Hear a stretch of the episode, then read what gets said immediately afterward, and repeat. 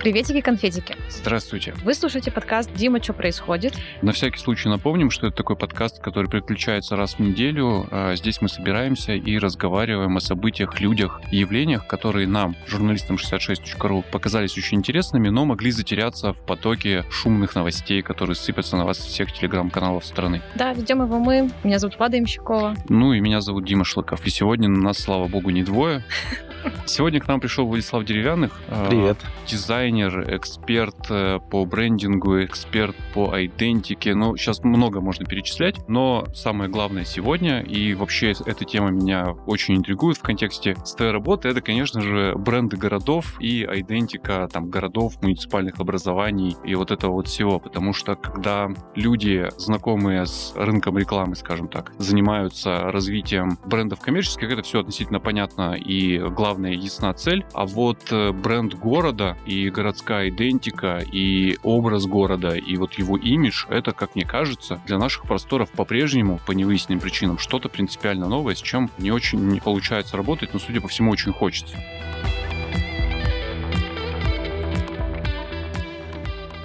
Предлагаю сразу начать с примера, с красноречивого и последнего, из ныне существующих. Это, конечно же, твое видео, которое облетело многие информационные ленты. Это где ты гуляешь по прекрасному городу Кунгуру, рассказываешь о том, что какой шрифт ты для них сделал, шрифт, основанный на историческом начертании, принятом в той территории, и показываешь, как его нелепо используют. Я даже представить себе не мог, что мой шрифт будет так использован. Фотодок, халва, совкомбанк. Лаб-диагностика, халва. У меня волосы дыбом. Но администрация города не собирается останавливаться. Изуродовав исторический центр города единым стандартом оформления вывесок, к две тысячи двадцать пятому году планируется расширить границы влияния этого постановления.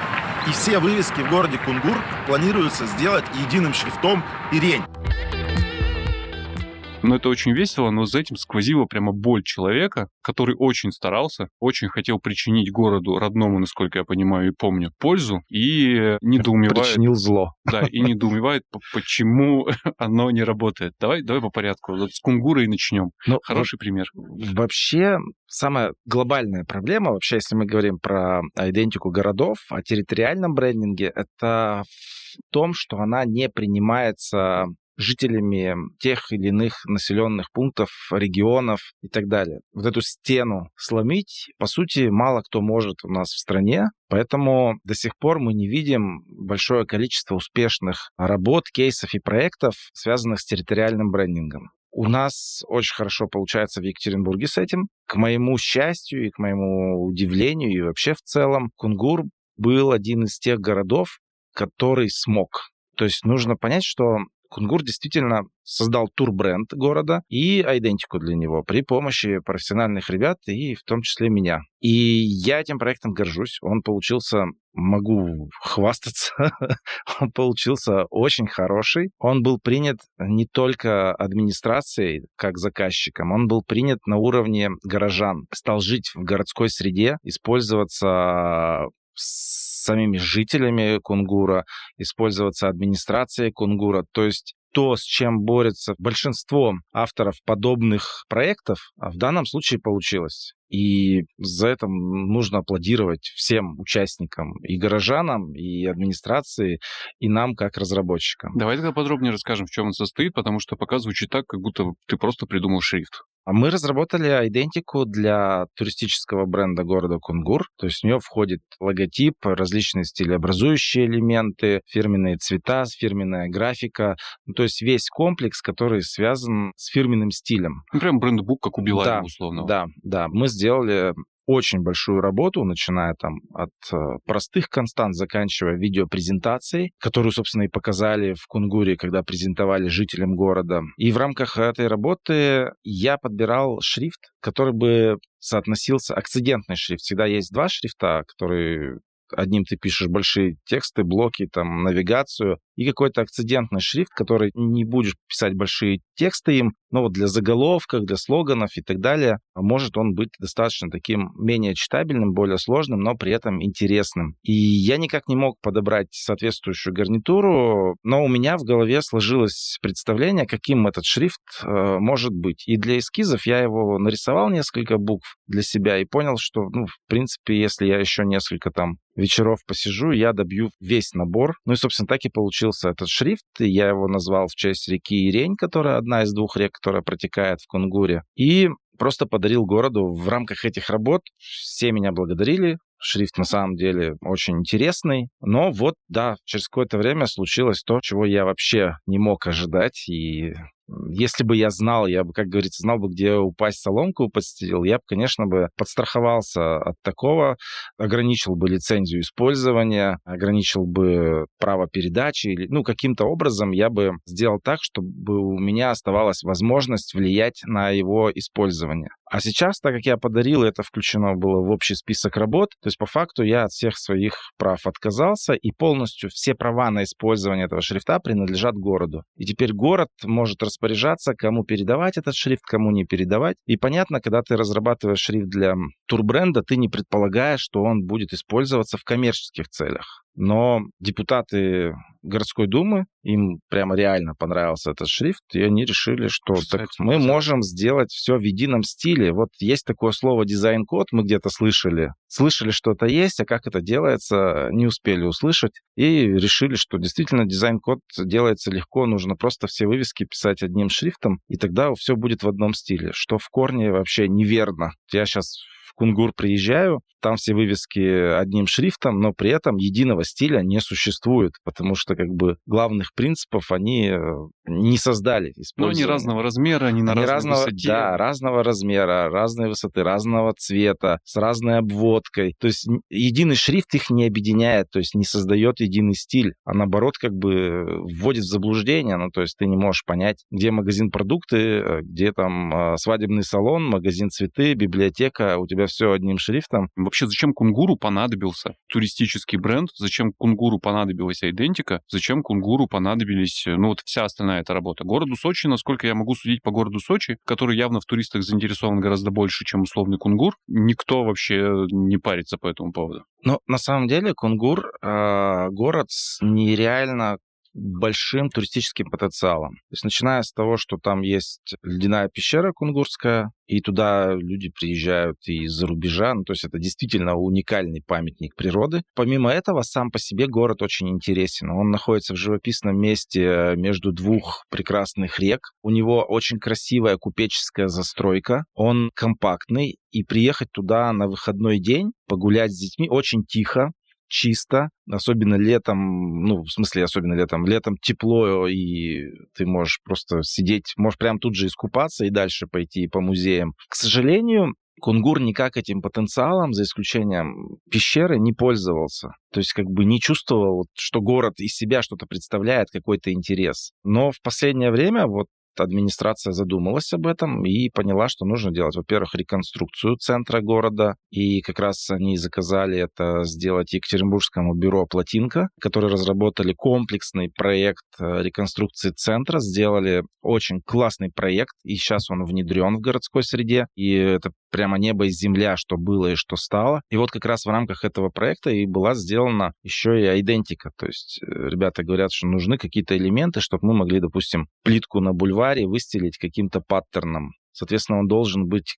ну, не просто из головы взяли, из книжки нарисовали, а он должен применяться, ну, то есть, чтобы он встречался здесь, там, и мы понимали, что это специально разработан для Кунгура паттерн. Собственно, поэтому они ко мне и обратились с этой задачей, и я с удовольствием согласился, потому что сам родом из Кунгура. Ну, я родился не в Кунгуре, но я полдетства там провел, у меня отец из-под Кунгура, и, собственно, вся семья, и для меня это было прямо амбициозная работа. Вот сейчас, когда эта вся ситуация вышла в публичное поле, очень много комментариев в том, что администрация в чем-то заинтересована, что есть, как обычно, там какая-то коррупционная составляющая, что-то тут не так чисто. На самом деле, зная всю ситуацию изнутри, все чисто, просто люди обрадовались, что им вот это все подарили, и, немножко не разбираясь в вопросе, решили сделать красоту.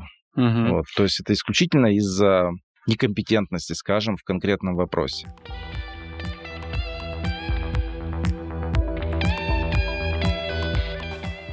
А почему люди-то против? Ты упомянул, что обычно люди против. Вот ты сейчас описываешь как бы на примере Кунгура, как это обычно происходит. И я слушаю, там примеряю все, что происходит к себе, там, не знаю, к Екатеринбургу, к любому другому городу. И думаю, вот живя в Алапаевске условно, приходят ко мне люди и говорят, мы тут по заказу городской администрации сделаем вам красивый исторический центр города, уложим вам новую классную плитку, все будет вообще красиво и интересно. У вас появится новая там айдентика, новые шрифты, новый бренд. Вы перестанете жить в сером обычном русском городе, не сером, ладно, но обычном таком, с обычным набором всех внешних атрибутов. Дома одинаковые, дороги одинаковые, пешеходные переходы одинаковые, а еще и к вам туристы поедут. По идее, я должен рукоплескать. А ты говоришь, что люди, как правило, против и не хотят внедрения идентики. А люди, во-первых, не видят перспектив для себя. Для них, для любого жителя местного, турист — это в первую очередь враг. То есть он не радуется туристу, потому что он не понимает, что он может поиметь благодаря турпотоку. Угу. Он не понимает, как это устроено. Для него это просто будет много народу тут ходить, будут тут не мешаться, я тут жил, никому не интересно было, и так нужно оставить. Во-вторых, обычно такие проекты инициируются администрациями, и людей никоим образом не спрашивают. А по факту это же делается все-таки там для горожан, и, соответственно, у людей без разницы, как бы ты хорошо ни сделал, у них просто внутренний конфликт с этим, внутренняя стена, и они не готовы ее, эту стену, перешагивать. То есть все, администрация что-то делает, администрация по умолчанию делает все плохо, не для нас, о нас не думают, и, соответственно, естественным образом получается отторжение. Поэтому, когда мы говорим про проекты, связанные с территориальным брендингом, ну, я по собственному опыту опытным путем вывел и сделал несколько проектов, которые прижились. Принцип очень простой, что нужно подобные проекты инициировать э, с низов. То есть сами жители должны быть интересантами и участниками этих всех процессов. И подобные проекты обязательно должен делать резидент места. То есть не может Артемий Лебедев приехать в Екатеринбург и нарисовать логотип городу Екатеринбургу. Конечно, в маленьких городах профессионального дизайнера возможно не найти, но, скорее всего, есть человек, который здесь родился и стал профессиональным дизайнером. Его можно привлечь, как в случае со мной и Кунгуром. Во-вторых, даже если ты сторонний дизайнер приезжаешь, ты должен это делать непосредственно с горожанами. Угу. И прежде чем делать Кунгур, мы приезжали, у нас, по-моему, было пять экспедиций в Кунгур. Во-первых, исследование территории, чтобы снять все, что есть, да, все там культурные слои, запечатлеть визуальные. И помимо этого мы встречались каждый раз с горожанами и общались. То есть спрашивали, чего они хотят. Они были вовлечены в этот процесс и чувствовали себя полноценными соавторами этого проекта, и архитектурного проекта, и того, что касается айдентики. А точно ли вот эти вот совещания и советы местных жителей, они именно к такому эффекту приводят? Потому что, я сейчас очень упрощенно скажу, но мне правда это непонятно. Грубо говоря, мы собираем довольно большую массу очень разных людей без специального образования и говорим, каким вы хотите видеть свой родной город. И если один хочет видеть его уютным туристическим центром, то другому было бы классно, если бы здесь огромный вулкан неоновый извергал из себя монетки, а внизу стояло казино. Ну, там, условно, условно говоря. И потом, казалось бы, как только мы даем право голоса непрофессионалам, они потом угу. страшным образом расстроены, потому что никаких американских горок им не построили, а вместо этого скучная плитка лежит. Тут важен эффект, что с человеком был диалог. А, ну, сам он... факт. Да, сам им факт. Им не наплевать. Да, меня спросили, вот как у нас в Екатеринбурге, когда ночью по-предательски убрали краснознаменную группу. Днем раньше вряд ли кто-то туда пришел, чтобы фоткаться и выкладывать в социальные сети. Смотрите, как красиво у нас в Екатеринбурге. И я туда не водил своих гостей, чтобы обязательно там зачекиниться. Но как только этого не стало, люди стали выступать, спрашивать, что с ней случилось, куда делась. Администрации пришлось ее сфотографировать где-то там на складе, выложить. Смотрите, мы ее сохранили, не уничтожили. Все вернем, не переживайте. Ну, то есть какую-то заднюю включать. Почему этот эффект? Потому что нас не спросили. И это очень важно. Тебя, как жителя города, не спрашивают. Тебя это бесит. Неважно, касается это конкретно ну, тебя, твоего профессионализма. Я вообще в этих краснознаменных группах не разбираюсь, в принципе, да. Но меня не спросили, убрали. Это очень плохо. Угу. И вот эти два принципа, меня не спросили, и что-то там администрация заказала кому-то, а еще же за это деньги заплатили. Обычный житель города знает намного, в разы лучше, как тратить бюджет. Потому что он знает, сколько можно построить детских садиков на эти деньги. и все измеряют в детских садиках. Здесь там что-то сделали, лучше бы два детских садика построили. Кто-то, кто-то чуть-чуть поумнее говорит километрами дорог, сколько можно было бы в городе подчинить. Вроде как бы в этом во всем логика есть. Ну, то есть э, людям не нравится, когда на что-то, что они не понимают, о чем их не спросили, тратятся бюджетные деньги. Угу. Ни один кунгуряк не похлопал бы в ладоши и не похлопал по плечу мэру города за то, что он заплатил какому-то дизайнеру Деревянных из Екатеринбурга сколько-то тысяч рублей за то, что тот нарисовал шрифт. Когда горожанин получает в подарок от земляка этот шрифт, и когда с ним советовались, когда он познакомился с этим человеком из Екатеринбурга, который будет делать до того, как он что-то сделал, у него этих вопросов не возникает. Он себя чувствует, что действительно со мной посоветовались, я знаю человека, он мне показался профессиональным, он сделает хорошо, и я повлиял.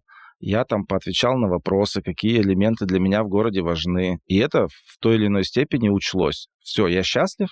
И после того, когда ты презентуешь проект, эти люди, а обычно это, ну, активные горожане, именно через них нужно заходить и делать свою работу, чтобы она была принята не на бумажке, а в умах горожан. Но у них же остается функция и право заблокировать какие-то ваши решения. Это, наверное, очень обидно. Заблокировать, наверное, нет, если это инициирована администрация и начинает внедряться. Но блокировка может естественным способом случиться, когда обычные граждане это не используют.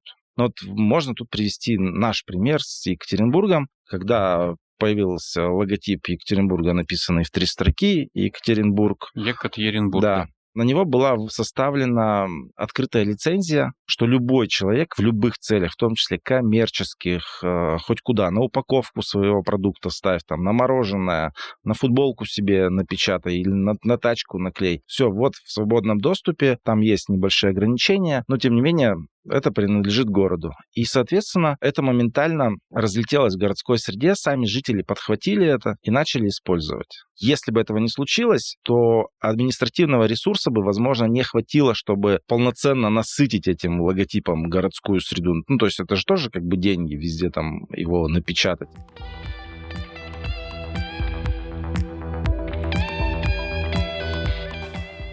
Зачем городу логотип? Сегодня идентика — такой живой организм, который содержит много разных графических элементов, которые тебе помогают в коммуникации, по которой ты определяешь, как ты коммуницируешь с тем или иным объектом, будь то человек, бизнес или город. И чем больше таких элементов коммуникации визуальных с горожанами, тем городу удобнее. Где-то он использует логотип, где-то он использует геральдику, герб, да, где-то использует фирменные цвета. Чем больше вот таких выразительных средств, тем удобнее коммуницировать, в визуальной коммуникации обращаться к горожанам. Хорошо, по-другому спрошу. Хороший ты пример привел. Почему это важнее, чем детский садик? Это Почему? не важнее, чем детский ну, садик. Ну, ну, мы же все считаем в детских садах, когда город разрабатывает идентику, неважно, это Кунгур, Екатеринбург или город-герой Сочи, неважно, он тратит на это определенную сумму, и это точно как минимум один детский садик. Почему? Ну, он... Может быть, на уровне Москвы или Питера там стоит как детский садик. Например, логотип города Екатеринбурга стоил ноль рублей для Екатеринбурга. Ой, ну, может, расскажем эту потрясающую историю?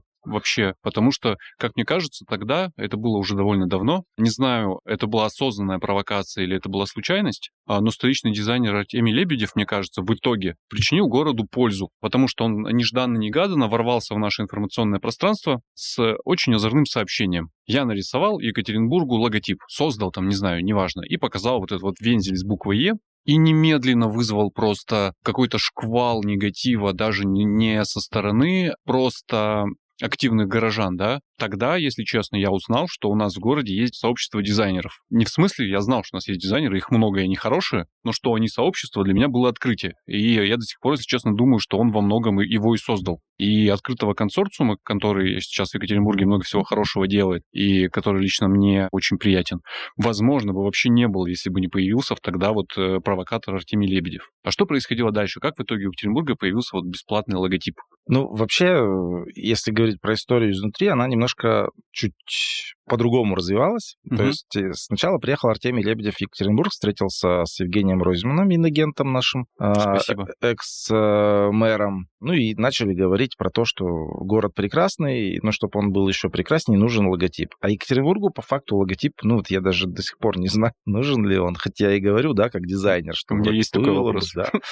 Вот, ну, есть и есть. На что как раз дизайн-сообщество, клуб арт-директоров был уже на тот момент создан. В него входили арт-директора екатеринбургских рекламных и дизайн-студий. Мы пошли к Ройзману. Пришел Ройзман и пришел Фогель, бывший главный художник города Екатеринбурга. И мы им рассказали, как нужно поступать в данном случае, что нарисует Артемий Лебедев. Я сказал, что Артемий Лебедев нарисует зеленую Е. Потому что Екатеринбург и изумруд. Да.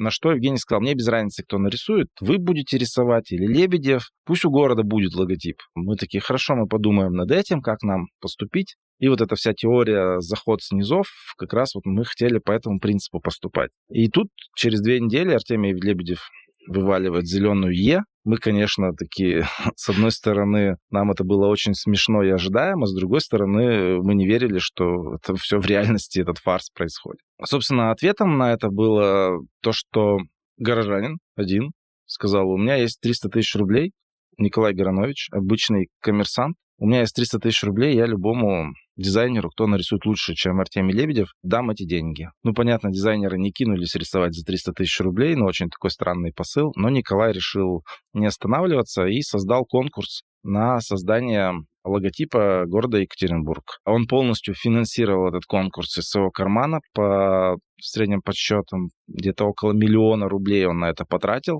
потому что он снимал коворкинг для того, чтобы собирать большую команду неравнодушных людей. То есть мы сначала делали анализ, проводили интервью с горожанами, то есть составляли техническое задание и только потом сам конкурс. То есть... А, то есть, ну, по сути, это была даже не социология, а вы горожан рассматривали как заказчиков, которые... Да, да, да. И да, да. разговаривали с, с довольно большим их числом, чтобы просто сформировать тех заданий. Да, мы сделали большое исследование, там такой толщины где-то сантиметр. Очень интересно, а про что там? Ну, там как раз вот выжимка всего того, как люди себя чувствуют в городе, с чем они себя ассоциируют, какие образы для них важны в городе, является там вензель или зеленый цвет определяющими, например, и мы выясняем, что об этом до Лебедева никто не знал. Но он на то и гений. А, вот. Ну и, собственно, после этого состоялся сам конкурс, и вот эта концепция, она победила. Конкурс, причем, был устроен очень сложный был отбор. Три этапа. Это специально было сделано, чтобы не победила какая-то работа плохого качества. Но люди любят голосовать, чтобы отменить конкурс, договариваются и голосуют за самую дичь. Поэтому на первом этапе были лидеры мнения, которые отсеивали работы. На втором этапе было выбрано четыре концепции. Их выбирали профессиональные дизайнеры, которые занимаются брендингом, екатеринбургские и московские. То есть были приглашены ребята из Москвы, чтобы в этом поучаствовать. И дальше четыре концепции было народное голосование. То есть дизайнеры отсеяли все, что выглядит плохо, и дальше люди просто могли выбрать, что больше нравится. То есть любая из этих четырех концепций была прямо Вполне. крутая. Все. То есть у людей не было шансов выбрать что-то плохое и некрасивое. Ну и, собственно, после этого, как я сказал, уже была сделана открытая лицензия, и, собственно, логотип буквально через месяц уже обрел свою жизнь в городе. И вот тут важно посмотреть методику внедрения логотипа. Возьмем Артемия Лебедева. Приехал, встретился с администрации, условно говоря, нарисовал, выдал. Наслаждайтесь. И наслаждайтесь. И сам напечатал на рекламных постерах за свой счет, чтобы тем самым сделать вид, что все принято. Это одна схема. А вторая схема, жители собрались, инициировали, сами собрали деньги, условно говоря, ну, нашелся человек, который это все проспонсировал, устроил конкурс, выбрали и подарили городу. После чего горожане стали это использовать. То есть зеленую Е никто не запрещал использовать. Мы можем и сейчас ее спокойно себе на футболке печатать. И, пожалуйста, она вот лежит, тоже ее, наверное, можно скачать где-то. Но вот эти два принципиально разных подхода, заход сверху и заход снизу, как случился с Екатеринбургом. Поэтому один логотип прижился в городе, другой не имеет никаких шансов. Столько работы, тем не менее, проведено довольно большим числом профессиональных и талантливых людей, но вопрос, а зачем вы все это делали, все равно остается. Ну, появился у города логотип, хорошо, вижу его там и в кафе, ресторанах, на канализационных люках, и даже на официальных документах городской администрации, но порой думаю, ну вот не было бы его здесь, было бы на люке не Екатеринбург написано, а, ну что там обычно написано, Гэ Тэ восемь шестьдесят четыре. Ну и вроде бы, ну и зачем? Если сказать про люки, да, то каждый человек, который приезжает в Екатеринбург, фоткает ноги на фоне люка и выкладывает, и говорит, смотрите, я здесь. То есть это как бы такой ритуал. Случилась вот такая коммуникация с городом. С обычным люком, где Гэ Тэ написано, или там ГОСТ, или даже просто была бы надпись «Екатеринбург» по кругу, люди бы не стали коммуницировать, не стали фоткать, не стали выкладывать. То есть вот такая одна маленькая деталь заставляет тебя каким-либо образом общаться с городом, подружиться с ним, познакомиться с ним. Мне кажется, это очень круто. Ну, то есть Но... это все про туризм, это все про внешние коммуникации города. Подобные проекты должны иметь две целевые аудитории. Это внешняя и внутренняя. То есть если с самим жителем конкретной местности это претит, не нравится, и они с этим не согласны, ну, грубо говоря, я не надену футболку с зеленой буквой Е, это не про меня, не про Екатеринбург. Ну, в смысле, вот не про мой Екатеринбург, вот так правильнее сказать. Для туристов понятно, тоже как бы турист должен, там увидел на проспекте логотип, да, собрался, поехал, приехал, там увидел на люке этот же самый логотип. Все, у него сошлось. Он хотел, он здесь. Но жители города должны точно так же себя чувствовать, что это их место, что это про них. Ну, допустим, я извиняюсь, что про Артемия Лебедева много. Я сам это начал. Просто я объясню, почему много про Артемия Лебедева, потому что студия Артемия Лебедева больше всех занимается территориальным брендингом. Больше всего проектов они сделали. Ни один из этих проектов полноценно не живет в городской среде, к сожалению. Студия Артемия Лебедева разработала идентику для Саратова. Угу. И там слоган выведен в логотип, в знак, и звучит как «люблю бывать в Саратове». Я люблю бывать в Саратове. Прикольный город, красивый, на Волге. И я могу сказать «люблю бывать в Саратове». Но житель Саратова не может такого сказать. То есть сразу аудитория самого города была выведена из этого проекта. То есть, ребята, это не про вас, а это про них. Потому что они там живут, они к себе приглашают в гости, и они через себя должны проецировать на город. Как ко мне приезжают друзья в Екатеринбург, и они воспринимают его моими глазами, потому что я его, их вожу туда-сюда, там покажу, на кладбище свожу, на Ивановское, могилу Бажова покажу. И они воспринимают город именно таким, каким показываю я. Поэтому очень важно, чтобы идентика была направлена как на внешнюю аудиторию, так и на внутреннюю. Иначе это не сработает.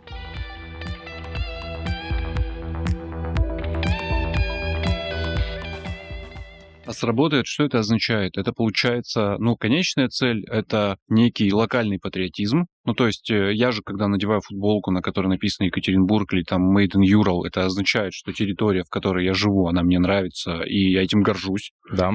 Ну, то есть это закрепляет людей на месте, по сути, да, потому что, ну, если уж мне тут нравится, и я вот тут свой город люблю, то я в Саратов, наверное, не поеду жить и работать, а буду там просто бывать. А с другой стороны, это все про тот же, в общем, турпоток, имидж и просто отличаться, чтобы люди из условной Москвы или, скажем, Беларуси, да, понимали, что Екатеринбург — это не какая-то там Сайберия, где-то за МКАДом, а это какой-то вот, ну, у него есть образ. И ты считаешь, что у Екатеринбурга это получилось, что Екатеринбург как бы, ну, он есть на карте. Да, и у Екатеринбурга очень хорошо с этим, на самом деле. Вообще на Урале хорошо все с этим. Как ты это понял? Вот этот запрос на локальную идентичность, это очень такая свежая тема. Еще там лет десять назад я бы очень сильно стеснялся декларировать на своей толстовке, что я с Урала. В недавнее время я понимаю, что людям очень нравится себя ассоциировать с местом, и есть большой запрос на это. До сих пор очень мало брендов, компаний, которые могут этот запрос полноценно удовлетворить, но они есть. В ближайшие там пару лет мы увидим гораздо больше тех новых локальных брендов, которые будут ориентированы на локальный патриотизм. На такой. Откуда этот локальный патриотизм взялся, если его раньше не было? Если раньше было стыдно, почему перестало быть стыдно? Потому что была какая-то, ну, как мне кажется, центронаправленность. Все, у нас все лучики сходились в Москве, и все стремились в Москву. Ну, считалось, если ты родился в Екатеринбурге и, и живешь здесь, ты неудачник, ты ничего не добился. Я вот не из Екатеринбурга, из-под Кунгура, да, переехал в Екатеринбург, значит, я что-то сделал уже в жизни. Но еще не все, вот. Потому что еще не в Москве. Но еще не в Москве. Сегодня мир, в принципе, меняется, ты можешь работать где угодно, то есть, будучи там профессионалом своего дела, я могу вернуться там в свой родной там город Александровск Пермского края или в Кунгур, там сейчас симпатично стало, купить хороший дом или квартиру и, и работать оттуда. То есть сейчас не нужно ехать в Москву, поэтому все желание переместиться куда-либо и стереть свое прошлое, оно пропало. Я реально стыдился, что я из Пермского края, что я из деревни. И если я приезжаю в Москву, я стыдился, что я с Урала. Но потом у меня это прошло, переросло в обратную сторону. Теперь для меня это как бы мега-гордость. Теперь я не то, что там замалчиваю, теперь я об этом кричу, откуда я. Мне кажется, что вот этот вот запрос на локальную патриотичность сейчас возникает не только у меня в голове, у многих, и это заметно, и это радует. Когда ты описываешь цели и задачи этой локальной патриотичности, она как будто бы еще страшным образом выгодна администрациям, регионам и муниципалитетам, по идее. И по идее сейчас должен расти запрос и от них. Он растет? Да. Да? Да, ну вот мы видим прекрасный пример с Кунгуром, если мы... Но это довольно старый кейс все-таки, он же долго развивался, это же несколько лет, нет? Нет, мы это сдали в прошлом году, прошлым летом презентовали, угу. И сейчас это все в городской среде, делали проект около трех месяцев. Да. Прости, я не знал, мне, мне казалось, да. Что это прям... Ну, это полностью проект сделан в прошлом году. То есть это Круто. Свежая работа. Вот если не брать во внимание вот эту тревожащую меня ошибку со шрифтом, в остальном все, все круто. Все равно для меня этот кейс звучал как исключение, потому что, например, я читаю новости про то, что Кунгур этим озабочен, и э, ноль новостей про то, что этим озабочена, например, Пермь, скажем. И, ну, или какой-нибудь другой крупный город, на вроде Челябинска, из которого несутся тоже новости на эту тему, но они обычно из цикла «Местный дизайнер разработал там коллекцию одежды, вдохновленную челябинским метеоритом». А что это угу. такое? Кстати, такое вообще упущение. Я, я так плачу из-за этого челябинского метеорита. Это вообще можно было на этом бренд построить. Я на них смотрю и думаю, ребят, ну вы как так-то? Челябинский космос. Да, челя... да вот это все. Там же, они же посмотрели еще, там японцы приехали, американцы приехали, и как-то начали тут селиться, начали на своем разговаривать. Их до сих пор мне так жалко, что соседи вот как-то это упустили. Как это удалось, я не понимаю. Вот я, в принципе-то, об этом и говорю, что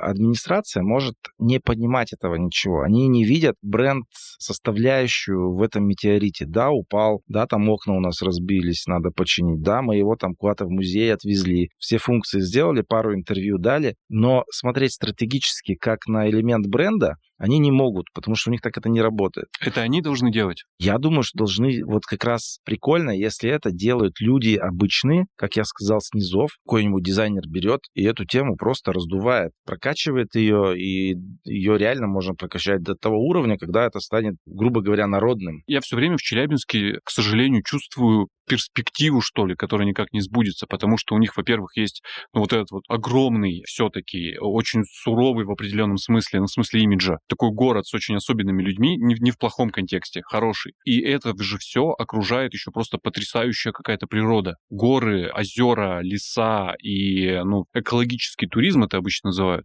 Оно же там все есть, но все тоже какое-то, ну, перспективное. Ну, Амиас, вот Амиас, э, какой красивый город. Эксперимент проведем, я вам расскажу про свои выходные. И вы скажете, нормальный я человек или нет, или под сомнением. Две недели назад я посадил жену в автомобиль, и мы с ней поехали в Челябинск. Там я забронировал гостиницу, вечером мы сходили в театр на балет, потом посидели в ресторане, остановились, соответственно, в гостинице, утром выспались, позавтракали и вернулись в Екатеринбург. Звучит нормально. Вот меня спрашивают, ты чем в выходные занимался? Я говорю, ездил в Челябинск. Ну, и все такие, зачем? Зачем? Вот если бы я сказал, ездил в Сочи, вопросов бы не было. Или в Питер. Ездил в Челябинск. Зачем? И я говорю, просто так. И у людей вот просто немой вопрос, что значит просто так? Ну, то есть для чего-то нужна какая-то цель. Нет, и... ну слушай, все-таки есть логика, потому что все-таки туристу нужна все цель. Я еду в Челябинск посмотреть, что я еду в Сочи искупаться в море, я еду в Петербург, не знаю, в кунсткамеру. Условно, все понятно, да, зачем, зачем я оказался в Петербурге. И тебя, наверное, спрашивают, потому что, ну, вот нет ответа, четко сравнивают вопрос, зачем. Потому что город сам не сформулировал это предложение для других людей. Все, я понял, о чем ты, да. Все, город не говорит о том, что можно приехать в Челябинск на выходные.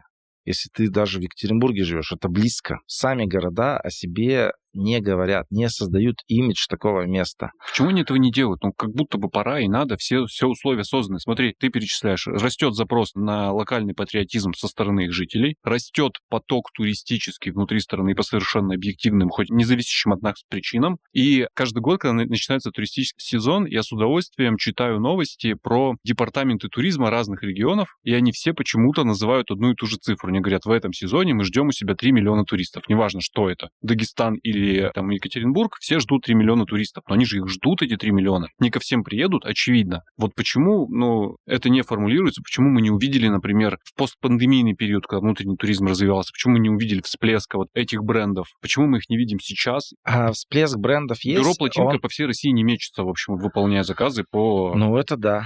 Но мы все-таки, опять же, говорим про два принципа, когда инициируется администрация, да, и когда инициируется непосредственно жителями. Вот. Нет, жители должны инициировать, но администрация должна за это заплатить. Администрация просто не понимает, как это делать. Вот а. просто там нет людей, они знают, что что-то нужно сделать, нам нужны туристы, что у нас есть? Кунгурская ледяная пещера есть? Есть. Надо указатель на нее поставить вот там. Ну, то есть... И парковку для автобуса. Они не понимают, как с имиджем города можно работать, как разговаривать, что можно для города даже собственный там, не, я не про шрифт, а tone of voice, ну, то есть а. как бы голос. Ага. То есть голос даже можно разработать, как город будет коммуницировать и с горожанами, и с туристами. Будет ли он вот так вот коммуницировать, как администрация? У нас сегодня там выехало столько машин на снегоуборочной работы. Или будет говорить по-другому, как бы. То есть это тоже можно все продумать, но никто это не знает. Нет структурированно проработанных кейсов, на которые можно было бы равняться. Просто в структуре нету специалистов, и места да. им там нету. Да. Ну, даже в Екатеринбурге занимается. Нет главного художника. Да, нету.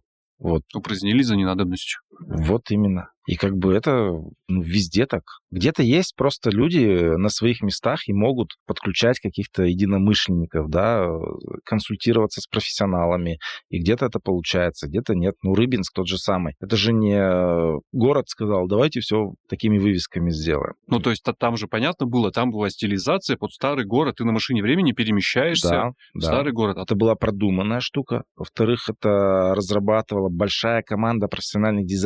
Каждую вывеску делали профессиональные дизайнеры. Чтобы Кунгуру повторить этот опыт, нужно там двадцать Владиславов Деревянных загнать на полгода, и тогда они бы получили этот результат. Невозможно сделать Рыбинск просто так вот нанять одного дизайнера или там дизайнеру в администрации выдать задание и делай. Ну, то есть ты к тому, что они сделали в единой стилистике, но потребовалось много дизайнеров, потому что они, тем не менее, сохранили да. а, уникальность каждой, тем не менее, вывески. Да. А, ну да, это так, так это примерно и сделано. И ты понимаешь, где там парикмахерская, а где продуктовый магазин.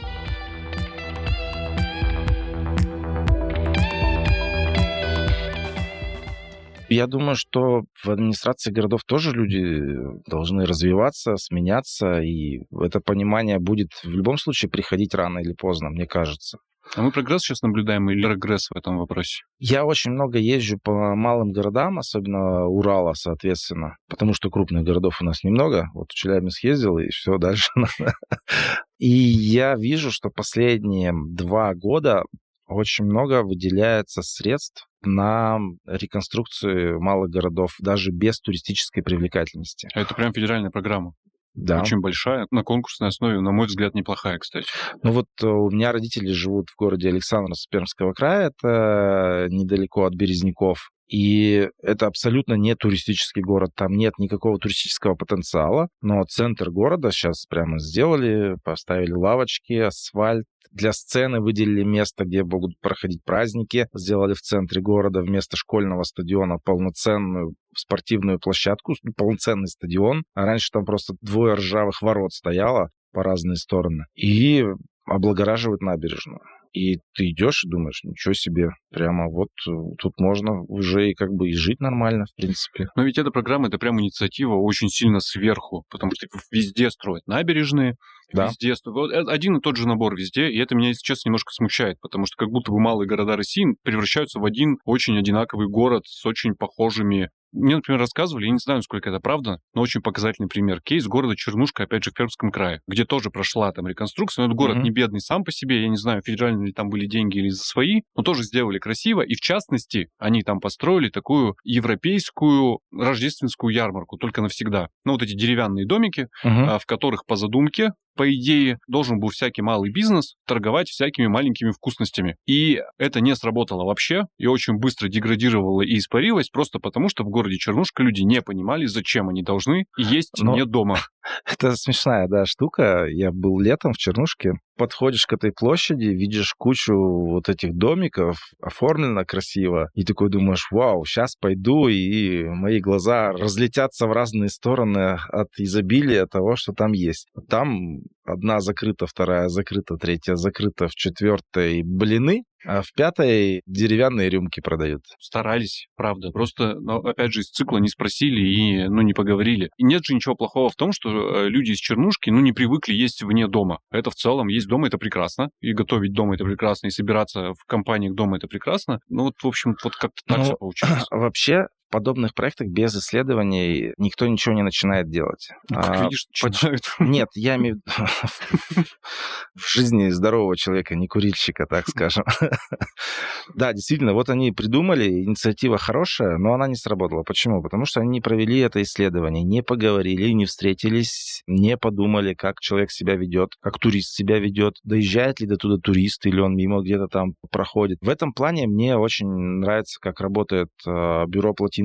Я просто видел вживую, я не нахваливаю сейчас, вот они такие все молодцы. Я просто вижу, как они работают. Они приехали, они прошли весь город, изучили все маршруты, составили красные зоны, где больше всего тусуются, где точки притяжения. Все вот здесь паркуются в центре. А действительно ли это самое лучшее место для парковки? Да, всем удобно, но действительно ли не хватит места для, для машин, если мы их просто вдоль улицы оставим? И давайте центральную площадь освободим от машин. И освободили. Жители были места, ну как бы всегда парковка. Сейчас ходят, не нарадуются, потому что можно спокойно идти пешком с детьми, большая площадка, открытая зона, а они заставлены машинами. При этом машины тут же стоят, все аккуратно, и все потому, что они сделали вот это исследование, они продумали, и турпоток продумали, и поток горожан, как они двигаются каждый день на работу, с работы. Поэтому, ну, вот этот проект, мне кажется, все там приживется, все будет хорошо. Это как будто бы стандарт. То есть так делает Стрелка, так делает Брусника. УРФУ проводили в Екатеринбурге исследование зеленых зон. Они составляли документ для города, как делать зеленые зоны. Вот так вот. И там тоже это все прям прописано, что это все начинается с глубинного исследования потребностей жителей. Так это абсолютно нормально. Ты же не будешь делать бизнес, не исследовав конкурентную среду и вообще как бы... Спрос. Да, спрос. Кому ты будешь продавать, где ты будешь продавать. Есть ли запрос на твою продукцию? Какова ну, конкуренция? Да. Какого цвета должен быть твой продукт, чтобы он человеком покупался? То есть угу. ты полностью анализируешь, исследуешь, только после этого что-то предлагаешь. По-другому никак. Но вернемся к вопросу про деградацию либо расцвет грядущий. Ты в пример привел малые города, которые сейчас прибирают, да. но, но... Мы, мы нашли там несоответствие небольшое, потому что там все-таки это большой федеральный проект. Он как, как следствие идет сверху, как следствие плюс-минус везде строят набережную и площадь. Расцветом я не назову. Ну, грядущий. А деградацией тоже не назову. Да? Потому что на сегодняшний день я вижу... вот я говорил, да, про сообщество Made in Ural, и я вижу кучу единомышленников, которые в этот проект включены. И все эти люди, молодые ребята... просто нереально любящие свое место, и они делают свои проекты, которые настроены как раз-таки на то, о чем мы говорим, то есть на улучшение среды городской. Если мы возьмем там Сашу Савичева из Сысерти, то вот этот человек, мне кажется, сделал для Сысерти больше, чем вся Сысерть сама для себя. То есть вот таких вот Савичевых по одному человеку, или там Никита Зеленюк в Верхотурье, в каждом городе, если появятся такие инициативные команды, группы или один человек, то города вокруг будут, ну, реально изменяться. Если эти все ребята не перегорят от того, что труд вложен, инициатива вложена, идеи... От да. этого никто не застрахован. А потом гранитная плита на набережной стоит, и это как будто бы карта города. От этого никто не застрахован. Я по себе знаю, насколько опускаются руки, когда то, что ты сделал, берется там, либо уничтожается, либо параллельно делается какая-то дичь. Uh-huh. Вот наш Екатеринбург в свое трехсотлетие очень ярко показал, как можно... Как можно в эклектику, назовем это так деликатно. Да. Мне кажется, что пора от подарков как-то начинать город очищать, не отказываться. Ну, просто давайте сравним с обычным юбилеем, я не знаю, у бабушки... Мы приходим, накрываем стол, веселимся, гирлянды весим, да, фонарики, флажки бумажные, достаем коробки с подарками, дарим, ставим эти коробки друг на дружку, что-то распечатываем, смотрим, на телевизор ставим. Утром просыпаемся, гости уходят, хозяева моют посуду, снимают э, эти флажки, угу. и подарки, которые не встраиваются в их быт ежедневный, ставят на антресоль до следующего празднования. Все, вот что нужно сделать городу сейчас. Взять и все подарки убрать на антресоль, либо поместить в ту среду, где этот, этот подарок будет функционален и, и нужен. Тут вопрос в том, кому решать. Ну, всегда упирается. Ну, давай простой пример какой-нибудь рассмотрим, такой, но при этом неоднозначный. Ярко-красное сердце на плотинке. Наверняка это подарок, который, с твоей точки зрения, нужно бы убрать на, на антресоль. С одной стороны, да, наверное, он там не очень органичен. С другой стороны, но люди же старались от всего же сердца, и у них же этот подарок уже приняли. То есть, ну, пришли люди,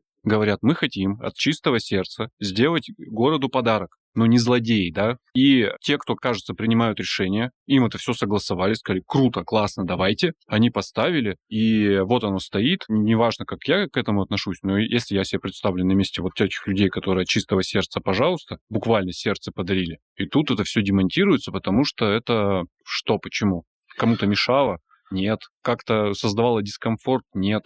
А обидно. В таких случаях нужно изначально регламентировать такие вещи. Ну, вот да, да, можно поставить временную конструкцию, да, она насытит город какими-то объектами, и действительно город на время превратится в нечто праздничное, да, здесь триста лет, тут э, вот эта светящаяся арка сердца появилась. Пусть оно будет, но нужно регламентировать, что через месяц, через два после окончания, там, ну, когда летний сезон пройдет, гуляние пройдет, мы это демонтируем, и здесь либо появится какой-то другой объект, или там соответствующий следующему празднику, Новому году, да, будет здесь снежинка. Так должно быть, а не то, что мы поставили временную конструкцию, она оказалась постоянной. А если мы к ней относимся как постоянно, то тогда уже должны быть намного глобальнее, масштабнее рассуждения и оценка художественной ценности этой работы, качества материалов, чтобы она не развалилась, не загнила и так далее. Кто будет ухаживать за ней, убирать там снег вокруг нее, подкрашивать. То есть это абсолютно разные вещи. И мне очень печально смотреть, как очень прекрасные объекты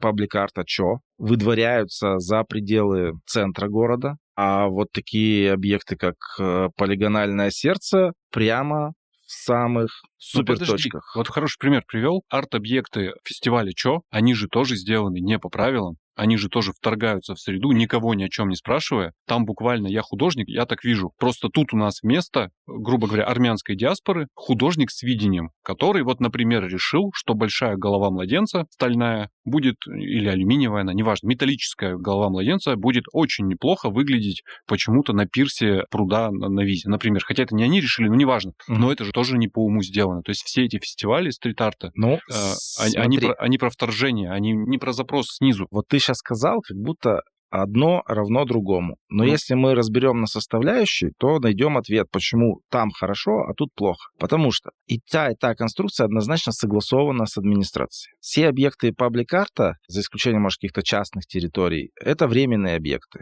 В-третьих, эти объекты разрабатывают профессиональные художники, дизайнеры, которые, ну, действительно понимают, что такое арт. И... Это уже оценочное суждение, потому что я не я понимаю, сказать, что, что профессионалы не имели отношения к сердцу. Я понимаю, что кому-то полигональное сердце милее, чем голова, пугающая голова младенца, да? Не, я к тому, что там тоже наверняка есть люди, которые могут называть себя профессионалами. В смысле, они за эту работу получают деньги, они уже профессионалы, и, скорее всего, у них есть образование соответствующее. Кто-то да, их спроектировал. Я... Да. Кто-то же это сердце проектировал, оно же не... Ну, смотрите, я на объекты паблик-арта чо смотрю как реально на искусство. Ну, mm-hmm. не в смысле, что это вот сказали, что это искусство, я такой, а, искусство. А я реально, как человек с высшим художественным образованием, работающий в этой сфере, я вижу, что это талантливо, это интересно, это необычно, это не повторяет, как там в соседнем городе эта полигональная штуковина. И самое главное, то, что у паблик-арта есть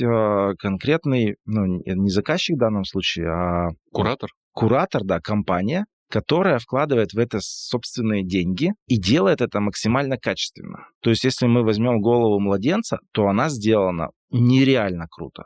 Технологически. Ну, технологически, да, из правильного материала. Она может стоять сколько угодно, то есть ее не нужно красить, ее не нужно там что-то делать.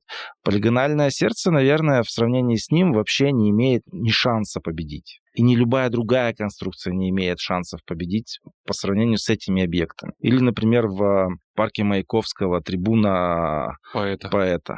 Это Офигенно. же гениальные вещи. Ну, вот. Но ты же понимаешь, что в сухом остатке мы сейчас с тобой в зоне вкусовщины, потому что хороший и плохой – это прямо оценочное суждение. Я нащупал только грань искусства и, грубо говоря, уличная мебель. Да? Я понимаю, чем это отличается. Искусство – это, если совсем грубо, это тяжело повторимый человеческий опыт. И в этом искусство она уникальна. уникальная работа. Но в остальном-то технологически все-таки я настаиваю. И голова младенца, и сердце сделаны одинаково. В том смысле, что методология, про которую ты очень долго до того рассказывал, ни там, ни там не соблюдена. Мы решили, что это будет классно, мы поставили, и вот теперь живите с этим. Хотите любить, хотите ненавидеть, дальше все оценочные суждения. На словах все так, а на деле, если мы ну, положим, вот вот такое... положим картинки слева и картинки справа, мы увидим это облако визуальное. И да. все-таки я думаю, что человек, у которого есть глаза и хоть чуть-чуть чувство вкуса, все-таки склонится к облаку объектов паблик-арта чо. Безусловно, но администрация города, как, как любой другой бюрократический механизм, они так устроены, они должны быть так устроены, да, иначе может все рассыпется. Они все-таки должны опираться на регламенты и правила, а здесь они вот, ну, неощутимы.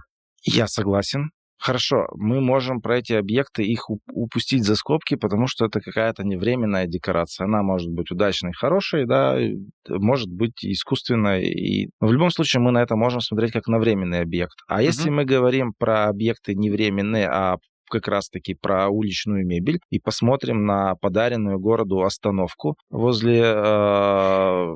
Главпочтамта. Главпочтамта. То как вот здесь... угадал, да? Да. Ну, у нас их две таких прекрасных остановки. Одна, правда, старая, а вот новую подарили у главпочтамта. Вот тут как бы я не понимаю, как такое происходит. Это тоже подарок, это кто-то захотел. Но мне кажется, во-первых, очень глупо или тупо даже, я скажу, имитировать. У нас же край металлургов.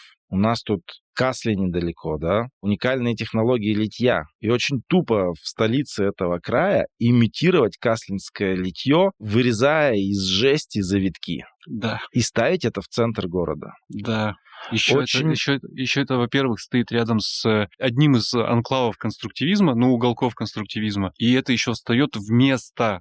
вместо остановки, созданной как раз по регламентам и по канонам, там, где вся процедура была соблюдена. Я полностью тебя поддерживаю. Это верх бескусицы ставить в таком стиле остановку на фоне э, здания, которое сделано абсолютно стилистически в другом. И вместо остановки, которая полностью соответствует дизайн-коду, разработанному профессионалами. Я бы понял, если бы эту остановку поставили вместо, ну, какой-нибудь, знаешь, такой разваливающейся деревянной, пораженной бычками и засиженной бездомными остановки на Вторчермете. Простите, если вы живете на Вторчермете, это условный район, на Широкой речке, на Химаше. Ну, плохой остановки. Но когда хорошую, ну, нормальную остановку убирают, ставят еще одну. Ну, мне это не понять, я тут вообще никакой логики не вижу. Я вижу здесь, ну, ужасную картинку. Главная остановка в городе тоже как бы ну, хочется от нее избавиться с этими зелеными бутылочными стеклами. Ну, я понимаю, что это дань малахиту, наверное, да, или что там изумрудное стекло. Но я хотел скрепить тезис, ведь самое главное, что никто из этих людей не люди, которые делали остановки и дарили их городу, не люди, которые подарили городу сердце. И я уверен, даже люди, которые сделали гранитную карту Екатеринбурга, очень похожую на могильную плиту, никто из них не хотел причинить зло. Никто из них не сидел и не говорил... Естественно. Как бы... Тратили собственные средства, за да. что спасибо огромное. Да. Ох, как бы нам сейчас хорошо было взять и изуродовать центр города. Ну нет ведь, они же из чистых Поэтому побуждений. В нормальных городах есть целые департаменты, которые связаны mm-hmm. вот с этим всем. А у нас даже главного художника на сегодняшний день нет. То есть нет человека, который мог бы не поставить подпись под э, полигональное... Ну ладно, полигональное сердце мы решили, что это паблик-арт, только другой. Ну, не согласовать... проекта остановки. А главный художник в Екатеринбурге разве это мог? Мог. и делал. Я Наверное, не, не были его полномочия всесильные, и он не мог на все повлиять, но, тем не менее, хотя бы ну, какие-то вещи проходили, хоть какое-то цензурирование, ну, не цензурирование, мне не нравится это слово, ну, какой-то преселекшн, да, mm-hmm. насколько это соответствует городу, насколько соответствует месту, можно ли здесь так поступать с архитектурой, а можно ли здесь, там, закрыть часть архитектуры столбами. Мы же даже вон, про второе небо вот не поговорили. Я не могу про него говорить. Мне кажется, самая боль. Ну ладно, пусть стоит, людям нравится. Ну руки-то не опускаются? Опускаются, мы же с этого как бы начали, что да, когда ты видишь, что и ты такой думаешь, ну зачем? Для чего я это делал? Как бы все. Но потом в каком-нибудь уголочке города ты видишь, как сделанное что-то тобой живет своей жизнью и очень хорошо, то воодушевление возвращается. Ну, грубо говоря, если ты что-то делаешь, то ты естественным путем прямого замещения, ну, то есть, если ты сделал хорошую вещь, то здесь не будет плохой вещи. А если ты бездействуешь, ничего не делаешь, тогда уже пятьдесят на пятьдесят, появится ли здесь хорошая вещь или плохая. То есть мне кажется, что то, чем занимается дизайн-код Екатеринбурга, наша команда, это как раз вот насытить город какими-то правильными решениями, правильными объектами, продуманными, красивыми, современными, и тем самым не позволить засилию того, что нам могут подарить, поставить, сделать. Ну, понятно, не делаешь ты, делает кто-то другой. Да. Вот у нас э, стояли палечные указатели, вот эти вот со стрелочками, с максимально плохим дизайном. Их поставили очень быстро по всему городу, моментально там за неделю втыкали. А мы как раз в этот момент разрабатывали их, то есть свой дизайн. Но их воткнули быстрее, чем мы успели свои файлы согласовать, утвердить и отдать. В итоге нам пришлось ждать, когда эти указатели подизносятся, и наступит второй приход изменений, и вот сейчас уже в центре города с новым дизайном появились. И вот я вижу, было и стало. Одно меня не устраивало, и я сказал, что мы можем на это повлиять. И повлияли. Теперь меня это устраивает. Маленькая деталь, я хожу и радуюсь. Мне кажется, Екатеринбург — это вообще прямо, ну, для большинства российских городов яркий пример. Вообще, как можно самим менять свою среду. Ну, аналогов нет на сегодняшний день, в стране не существует. Да ладно? Да. Ну, а как... Ну, или нет, я сейчас не приведу. И меня ну, просто деле... нет. Ни в одном городе России нет столько инициативных групп, которые заточены на то, чтобы что-то менять вокруг себя. Да, а не мешает ли это, кстати, Екатеринбургу порой его позитивном развитии? Потому что когда групп много, и все профессионалы, и все разбираются, иногда в гамме и гаудеже начинают тонуть любые инициативы. И в итоге мы приходим к тезису «не делайте ничего», потому что что бы ты ни делал, это кому-то, блин, не понравится. А все очень инициативные, и ты не сможешь игнорировать это мнение. Кому не понравился тот самый знаменитый газон? Какой? Который владелец молочного завода а, э, угу. сделал на э, Гоголя. Гоголя, да. Ну, не знаю, я таких людей не знаю. Ну, ну, это же из другой сферы. Человек просто... Он же сделал опытный образец, сказал, вот так надо делать газон, и посмотрите. Да, ну...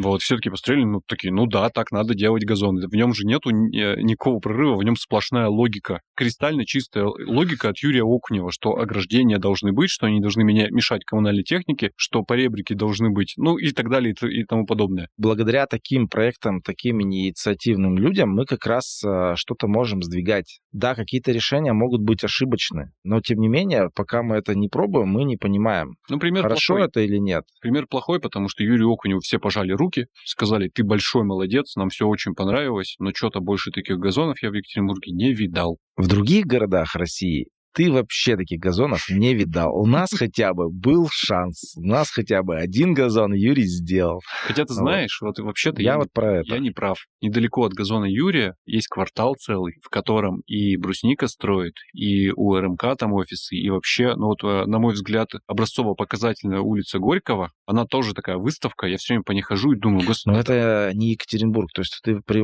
встречаешь друга из Москвы, ага. ночью садишь в тачку, привозишь, привозишь, там где-нибудь селишь в гостинице рядом, утром встречаешь, выводишь, и потом снова в, в аэропорт. И он понимает, что он был где-то в каком-то крутом городе. То есть это действительно такое место, где ты полностью попадаешь, ну, реально в другой город. Это плохо или хорошо? Это очень круто. Для меня это тоже выставка. То есть я хожу и, и думаю, люди сделали образец. Вот так просто, пожалуйста, сделайте везде. Да, это дорого, безусловно, это видно, что дорого, но тут же все предусмотрено. Это дает понять, что вот как может быть, если постараться. Да, вот так мы тут ходим, вот так мы тут перемещаемся на велосипедах, вот так мы тут паркуемся. И там да. сама как бы геометрия парковочных карманов не предполагает, что и ты вот его там ты бросил и ушел. Можешь показать, как может быть, угу. как есть. Вот здесь ты прогулялся, а потом свернул на Вайнера и показал, как этот же самый город может выглядеть, если по-другому подойти. И вот эти два контраста. И дальше мы упираемся в то, что а как вы хотите, должно быть, да, и мы с тобой предполагаем, что должно быть как на улице Горького, но порой вечерами я вижу, что на улице Вайнера в этом промежутке людей гораздо больше, чем на, на прекрасной улице Горького. И им там нравится. И когда светится, и когда музыка играет, и когда эти аниматоры танцуют, очень сильно нравится. Я думаю, что им будет нравиться, даже если мы уберем, оставим подсветку, если всем нравится вот это второе небо, если никто не хочет смотреть на первое, то то же, то же самое решение можно сделать иначе. Убрать столбы, убрать шильдики рекламные, которые ну, вообще ни к чему, и оставить, ну, как на Никольской, как в других городах. То есть легкие прозрачные конструкции, которые ночью включаются и создают вот этот эффект интересный. Но у нас это решили, сделали вместо праздничной яркой подсветки, сделали ангар. С экраном. С экраном. То есть это буквально... Вот ты заходишь, и этот ангар убивает улицу, просто ее не существует. Ты не видишь архитектуру, ты не видишь ничего. А если ты увидел архитектуру, если ты увидел за этими столбами здания, то оно еще закрыто вторым слоем вывесок вот этих вот бесконечных. Угу. Ты города не видишь, ты видишь какой-то... мультимедийный мусор. Но все-таки мне кажется, что это тот факт, что эти миры сосуществуют в Екатеринбурге, это тоже довольно очевидный показатель того, что здесь диалог есть, и он продолжается. Я об этом и говорю. Я вот как раз и хотел из, пессими... из твоего пессимизма вывести оптимизм, то что реально как бы на Екатеринбург равняются, ну вот даже по нашей деятельности, если мы говорим про дизайн-код дизайнеров, да, благодаря, глядя на нас, не благодаря нам, а глядя на нас, екатеринбургские дизайнеры инициировали точно такую же группу, и просто прямо, ну, я не, не скажу, что под копирку у нас берут, но прямо вдохновляются нашими решениями и делают для города. Это очень круто. Я прямо вот приезжаю, я вижу, о, это мной придумано, это интерпретировано. В Челябинске. В Челябинске, да. да. Это мной придумано, это нашей командой придумано, а интерпретировано их командой под их город, и это выглядит хорошо и круто. И мне становится приятно, что я ну, кого-то зарядил, а они потом взяли и поменяли вокруг себя чуть-чуть среду. Класс. Гораздо более лучшая нота. Вот на ней и закончим. Спасибо большое.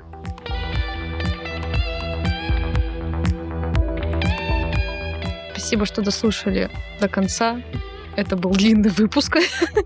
Обязательно делитесь своими мнениями. Может быть, вы знаете какие-то примеры, где есть удачное брендирование, идентика городов, о которых мы сегодня не говорили. Они все-таки где-то существуют. В общем, будет очень интересно узнать, что у вас там творится. У меня есть просьбочка. Накидайте нам, пожалуйста, если вы из города Курган, пожалуйста, накид... Кунгур. Курган. А, Курган? Да, заговорили да. про Урал, говорили сегодня про то, что туристу должно быть зачем туда ехать. Я очень давно хочу оказаться в городе Кургане, и я до сих пор не придумал, нафига мне туда ехать. Хорошее место, могилы не назовут.